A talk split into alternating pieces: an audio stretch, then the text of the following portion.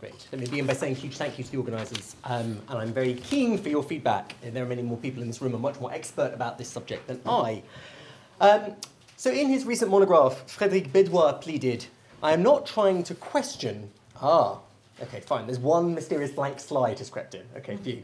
I'm not trying to question, uh, to answer the question of what a quintessentially Jewish architecture looks like. It is as difficult to answer that question as it is to sort out what is Jewish about the Jews. Debunking the idea of stylistic essentialism, Bédoit urges us to consider Jewish architecture not just in its deviations from the norm, but also in its bid for assimilation. Self consciously progressive, Jewish domestic architecture in the era of emancipation was characterized, he thinks, by its eclecticism, its comfort, and its eye for quality. In practice, this meant that the Jewish elite were often attracted by idioms imported from across the Channel.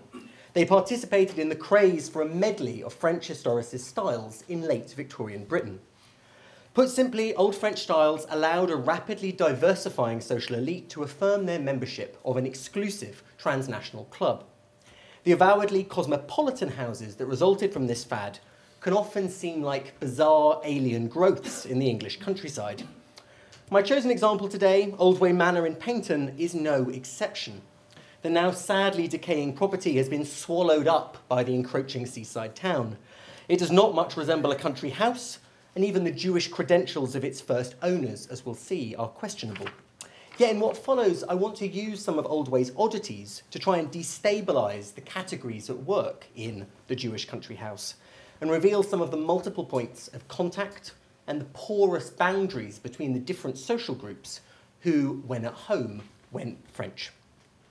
Now, Oldway was the brainchild of Isaac Merritt Singer and his descendants. A 19th century celebrity, Singer lived a life of mythic proportions. The sewing machine he patented in 1851 became a global brand and enthroned him among self made millionaires. But what about his ancestry?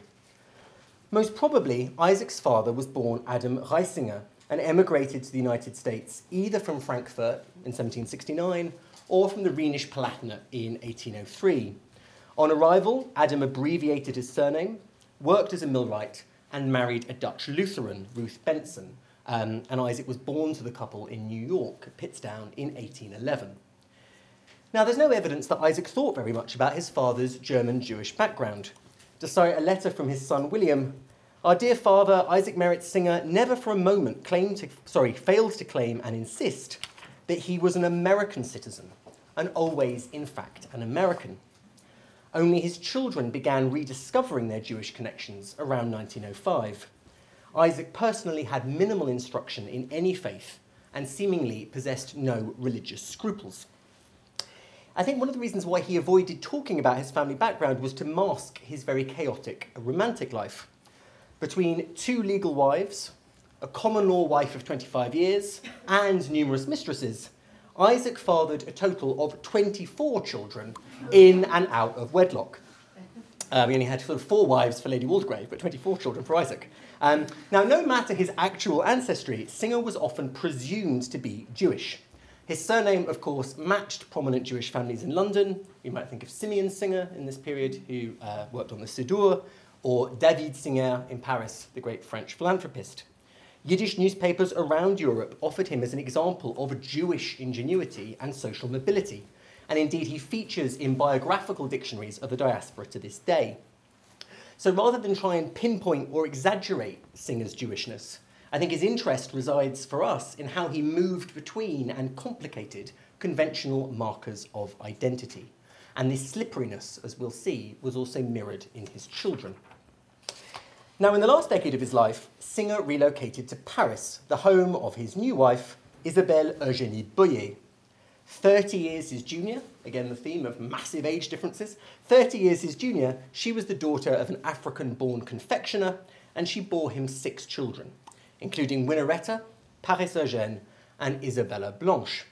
From 1866, they lived on the Boulevard Malesherbes until the outbreak of the Franco Prussian War sent them fleeing across the Channel to London. After a few weeks in Brown's Hotel, Isaac was urged on health grounds to take his exhausted wife to Torquay, the jewel of the so called English Riviera. Genteel and full of foreign visitors, Singer liked the town and decided to stay. First of all, he tried to buy Isambard Kingdom Brunel's estate, which is at Watcombe, Um, but having failed to do that, he moved a little further up the coast and settled in the property known as Little Oldway, where he began a remarkable transformation. Now, on the one hand, Oldway was intended to be defiantly American. Indeed, Singer dubbed his folly the wigwam. Uh, and on the roof, there was a carving of a Native American firing a bow and arrow. Yet visually, as Winnaretta recalled, the house resembled a rather florid French villa. In contrast to the predominant Italianate architecture nearby, Singer wanted something Gallic. And Oldway thus belongs to the first crop of French themed chateau that was springing up on English soil in the 1850s and 1860s. In a striking reversal of values, it's in the 1860s that sort of harking back to the Ancien Regime is no longer just a penchant for Tory grandees, but rather becomes a byword for modern standards of opulence. You know, Edmund Morris argues that this is when the political meanings of Ancien Regime really transform. Now, inspiration was partly found in the renovation of historic monuments, including, of course, Loire Valley Chateau, the Hôtel de Ville in Paris, and the completion of the Louvre and the Tuileries complex.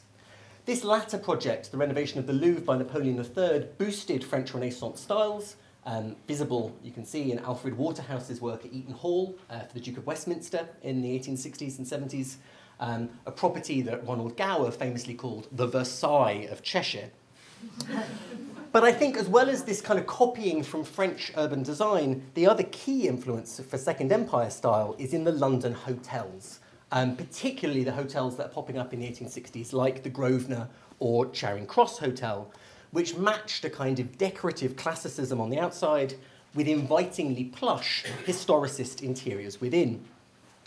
Leading industrialists led the way in transplanting these metropolitan fashions to the English countryside.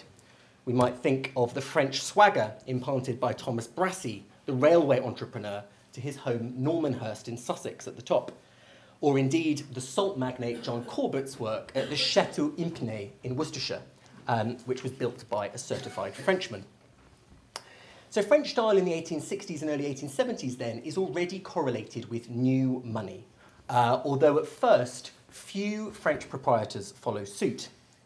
Now that's because some Jewish families in London never move out into the countryside, and it's worth thinking about the Sterns and the Raphaels as families who are Jewish in London and never really build a country house in the mid 19th century. And those who do buy in, in at least the 1860s, like the Goldschmidts, tend to be buying Jacobean manors. And I think that's because they are kind of wary of an idiom, a French idiom, which is tainted not just by brashness, but also the unwholesome moral associations of the Second Empire. The Jewish born financier and bankrupt Baron Albert Grant was a noted devotee of French fashions in Kensington, um, and which in turn reflected his close ties with Napoleon III. And I think it's due to such figures that Mark Girouard has argued that in the mid 19th century, French style still had, quote, slightly raffish associations. If we return to Oldway for a sec, um, Singer demanded authenticity from local Torquay architect George Soudon Bridgman, and Bridgman, up to this point, Freemason, uh, had largely specialised in building hotels. Bridgman was sent to France in 1872 in order to make on the spot studies. Singer also demanded the latest comforts and conveniences, uh, especially central heating that he'd known in the United States. And I think it's interesting again that this kind of combination of a historical style and a highly modern, uh, comfortable interior. The most unusual aspect of the property was a fully working theatre on the ground floor to cater to Singer's long standing love of the stage. It was the first design by Bridgman's young assistant, Frank Matcham. Uh, and some of you will know that Matcham went on to build 80 theatres around Britain, but the first one he did was within Singer's house uh, in Oldway. Now, this is a very eccentric house, uh, and the Torquay gentry kept a wary distance from Singer's grandiose parties and circus entertainments. Yet on his death in 1875, Isaac was mourned in a lavish funeral by many working class men and women who had benefited either from his hospitality or from his employment. Okay, final bit of the story. After his funeral, his widow Isabelle returned with some of the younger children to Paris and lived on the Avenue Kléber. Her clear love of the Ancien Regime can be seen in the Rococo pastiche portraits that she commissions, um, and also her purchase of the Blosseville Manor on the Normandy coast. She remarried a Belgian violinist who used her money to buy a ducal title, as so often, uh, and what, set up a very wonderful salon for music. More importantly, she engineered brilliant matches for her daughters. Isabella Blanche married Jean Duc de Decazes, much to the bewilderment and bemusement of the New York press. And younger singer, sorry, younger sister Winnaretta, as some of you will know, in 1887 first marries the Duc de Scey-Montbéliard um, from a kind of Protestant background. But after that marriage falls apart, uh, she finds a much more mutually convenient match with Edmund Prince de Polignac in 1893, a man who shares her love of music, her love of the arts, and her homosexuality. It's a very happy marriage. Uh, now, these glittering marriages had consequences for the status of Oldway too. Isaac's elder sons in England were largely interested in the sports. You know, they spent a lot of time uh, yachts, aviation, horse racing. But the Cambridge educated Paris Eugène Singer conceived of himself as an architect. And in 1897, he decides to move back into Oldway and transform his father's Victorian villa into an Ancien Regime bauble. First, he has a huge new colonnade placed on the outside of the house, which is directly inspired by Gabriel's work at the Place de la Concorde. Directly modelled on uh, the Parisian original. Next, he invited the father and son team of Achille and Henri Duchêne, that Alicia mentioned this morning, to transform the lawns into French style parterre. Statues, sphinxes, urns, a lake, even a grotto were all faithfully copied from the Petit Trianon. And the ensemble was capped off with a reconstruction of the Porte Saint Antoine, uh, which is now used as a triumphal entry uh, as you move into the Oldway Gardens. The Duchêne family were the foremost garden designers of the Belle Epoque, with a client list made up of many French Jewish elite. Uh, and some of these people I'll come back to, but we might think about Jules Porgès, uh, the French diamond millionaire, Louis Cahen d'Anvers, that we've heard about already, Béatrice Ephrussi, down at Cap Ferrat, um, and they also do the gardens for the Hôtel Camondo. So they have a remarkable kind of Jewish client book. Um, the other property they work on most closely in Britain is Blenheim, um, working at that time with the Duke and his American wife, Consuelo Vanderbilt.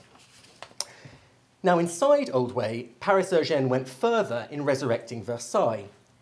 He ordered a reconstruction of Louis XIV's ambassador's staircase, uh, which is uh, which the original having since been demolished, um, and he uses coloured marble sourced from the original quarry used at Versailles.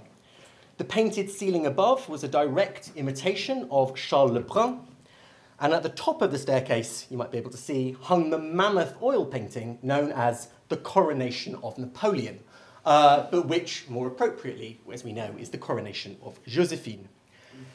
Now, this was a replica version painted by Jacques Louis David himself in the 1820s, and which Paris had bought in the auction in 1898. Who or what inspired this remarkable space? Through the Duchêne, Paris would have known the Palais Rose, built by the so called King of Snobs, Boni de Castellane, and his wife, the American railway heiress, Anna Gould. The Palais Rose in Paris had its own reconstruction of the Versailles ambassador's staircase. Yet further afield, Versailles also set the tone, as we heard this morning, for Gilded Age mansions in America, not least Marble House in Newport, built for the Vanderbilts by Richard Morris Hunt and decorated by the Paris firm Jules Allard. In all these interiors, I want to underline, we are confronted with a cocktail of influences French, British, American, Parisian, Jewish, which I think are extremely difficult to prize apart. By the Edwardian period, the Jewish elite were increasingly identified with this ritzy French taste, as reflected in anti Semitic polemics. Such associations were fueled not just by the Rothschilds, but especially by the South Africa gold and diamond millionaires who ploughed their wealth into remodelling Georgian estates. According to Joe Mordaunt Crook, these plutocrats hedged their bets. They outwardly conformed to an English classicism buying up Georgian Adam style properties, but then inside gave them the full tutti Louis treatment. For the exquisite Louis XVI interiors at Luton Hoo, Julius Wernher employed the services of Charles Mewès, an Alsatian Jew by origin, uh, who was famed for his work on the Ritz hotels, as well as using the services of the decorator Georges Hoentschel. Mewès and Hoentschel had worked together once before on the property of the Jewish diamond millionaire Jules Porges and the great chateau at Rochefort en Yvelines, um, which itself tries to resurrect the 18th century Hôtel de Salm. And so, in these examples, what we can see is that fashionable designers relayed the tastes, brokered the relationships, and fostered stylistic borrowings among a very international clientele. And this brings me back finally to the difficulties of classifying Oldway. The current desperate state of the house speaks eloquently about the problems facing properties that transgress any single national heritage. Inexplicable in its Devon context, Oldway owes more to Paris and Newport, the Rothschilds and the Randlords, than to anything built nearby. Its closest siblings are the greatest Beaux-Arts residences in Britain. Um, so in 1897, as work on Oldway begins, this is the year that William Waldorf Astor, the great American millionaire, installs the panelling from the Chateau d'Asnières into his new home at Cliveden. In 1903, as Old Oldway is finished, this coincides with the moment in which Lady Fitzgerald, who, let's remember by birth, is Amelia Catherine Bischoffsheim, has a version of Marie Antoinette's bedroom, you know, recreated within her home at Buckland. The appeal of this style then came from its supersession of national and ethnic particularities. And it's this, in turn, which made it supremely exportable. It seems fitting that in the 1920s, Paris Eugène Singer masterminded the development of Palm Beach, uh, working alongside the American architect Addison Mizner in order to bring a kind of neo Rococo glamour to the Florida coast. He didn't build Mar-a-Lago, though. Uh, Jews were just one group, among others, who found in French idioms both historic pedigree and modern comfort, and who adopted Gallic styles, I think, to simultaneously signal and conceal their origin. Great, thanks very much.